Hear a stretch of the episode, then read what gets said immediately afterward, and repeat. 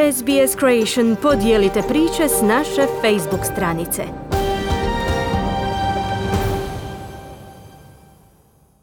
Slušate vijesti radija SBS. Kina želi uvesti novi zakon o sigurnosti koji bi mogao ozbiljno ograničiti slobodu na teritoriju Hong Konga. Tim zakonom bi odcijepljenje, pobune i svrgavanje s vlasti mogli biti zabranjeni. Prošle godine Hong Kong je održao višemjesečne prodemokratske prosjede zbog novog zakona o izručenju. Kineski nacionalni narodni kongres će danas u petak raspravljati o tom prijedlogu. Glasnogovornik kongresa iznio je stav Kine vezano za novi zakon na konferenciji za novinare u Pekingu.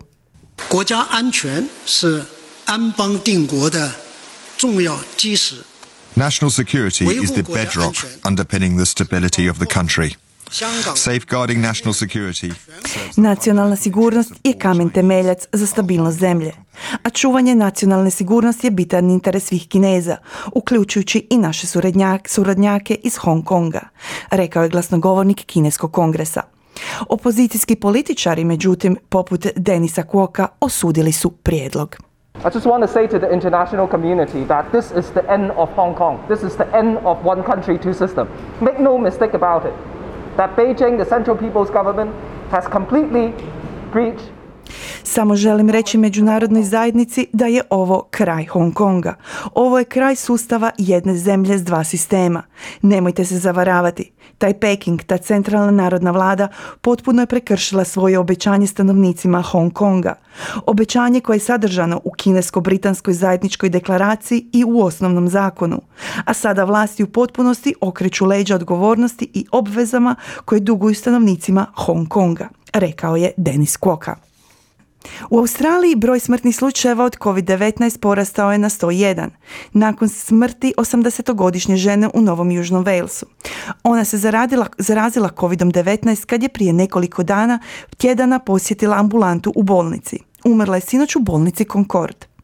Novi Južni Vel zabilježio je ukupno tri nova slučaja u protekla 24 sata, nakon što je više od 8000 ljudi testirano. U Queenslandu nije bilo novih slučajeva COVID-19.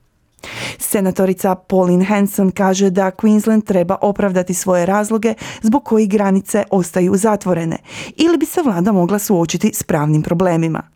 Ona kaže da je razgovarala s nekoliko pravnika koji su mišljenja da bi se moglo ustvrditi da je zatvaranje granica protuustavno. Za Channel 9 senatorica Hanston rekla je da će o ovom problemu razgovarati s premijerkom Anastasiom Palaszczuk. The argument here is that she's got to justify that closing board. So the less acute the public health situation is in that state, then it's... Radi se o argumentu koji zahtjeva opravdanje za odluku o zatvaranju granica, ukoliko možemo dokazati da je ta odluka štetnija za državu nego što je prijetnja zdravstvene situacije. U tom scenariju nije lako opravdati zašto granice ostaju zatvorene, rekla je Pauline Hansen. 51-godišnjak koji je upravljao vozilom koji je jučer naletom u dućan ozlijedio 14 osoba u Sidneju, puštan je ispog zatvora. On je policiji već poznat zbog kršenja prometnih pravila. Vršiteljica dužnosti inspektora hitne pomoći u Novom Južnom Walesu, Caitlin Murphy, pohvalila je medicinsko osoblje zbog načina na koji su uspostavili kontrolu nad situacijom odmah nakon sudara na zapadu Sidneja. Our paramedics were met with a very chaotic scene. There was a large crowd of bystanders who were quite distressed by what uh, had occurred today. And our paramedics have done a fantastic job in po dolasku naše medicinsko osoblje je naišlo na vrlo kaotičan prizor. Bila je tu i gomila prolaznika koji su bili poprilično uznemireni s onim što su vidjeli. A naše osoblje hitne pomoći je fantastično odradilo svoj posao. Smirili su ljude, kvalitetno procijenili situaciju i pružili liječničku pomoć onima kojima je to trebalo, rekla je Kathleen Murphy. Slijede vijesti iz svijeta. Više od 2,4 milijuna ljudi u Sjedinjenim državama prijavilo se za pomoć za nezaposlene prošlog tjedna zbog krize izazvane koronavirusom. U Sjedinjenim državama do sada je više od 38 milijuna ljudi ostalo bez posla. Viši ekonomski analitičar iz bankrate.com Mark Hamrick kaže da je jedina pozitivna stvar to što se broj novih zahtjeva za nezaposlene smanjuje iz tjedna u tjedan. Was approaching some 7 million new claims. Uh, that was in March. Uh, right now, we're seeing roughly 2.4 million new claims, so we're well down. Vrhunac je dostigao oko 7 milijuna novih zahtjeva. To je bilo u ožujku. Trenutno imamo otprilike 2,4 milijuna novih potraživanja. Dakle, dosta niže od ožujka.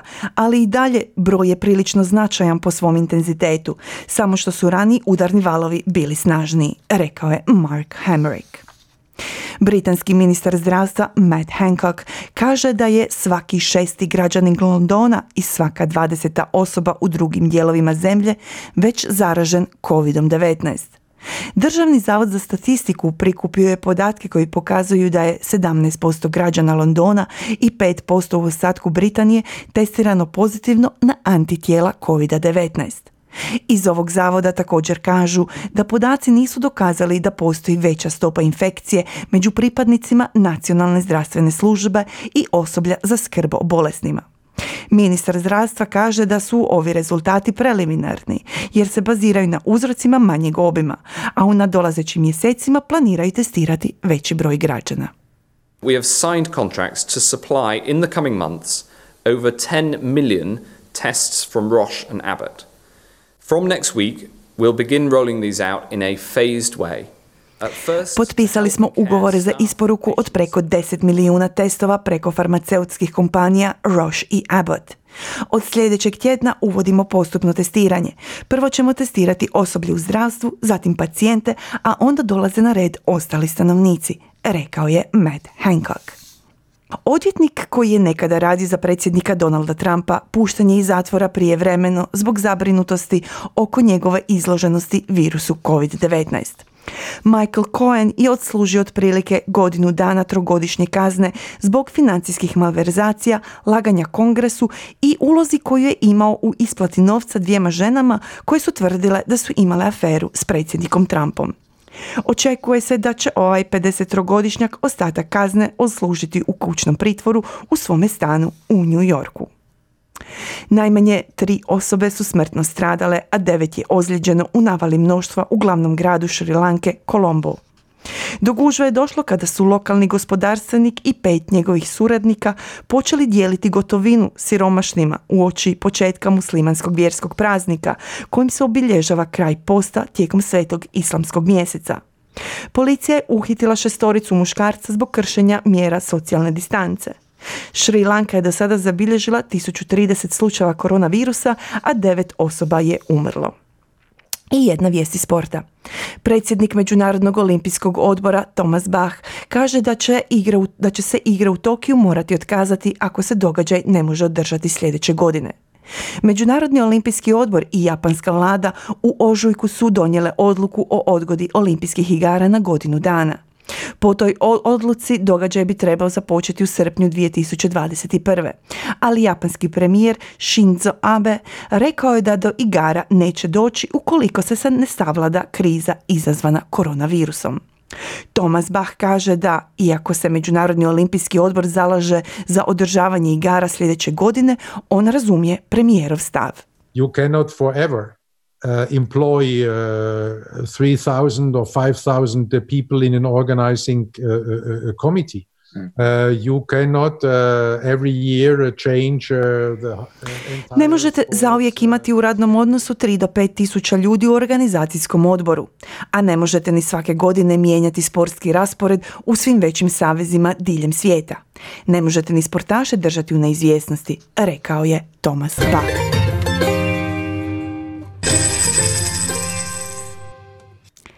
Danas jedan australski dolar vrijedi 0,65 američkih dolara, 0,59 eura, 0,53 britanske funte te 4 kune i 54 lipe.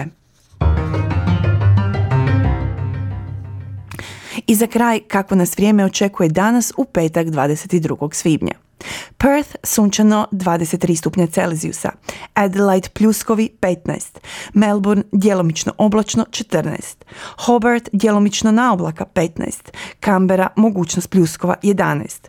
U Wollongongu će biti kišovito i vjetrovito 15, kao i u Sydneyu 16, a isto nas očekuje i u Newcastle 17 stupnjeva Celzijusa. Brisbane uglavnom sunčano 20, Cairns pljuskovi 27, Darwin povremena kiša 25. Slušali ste vijesti radija SBS.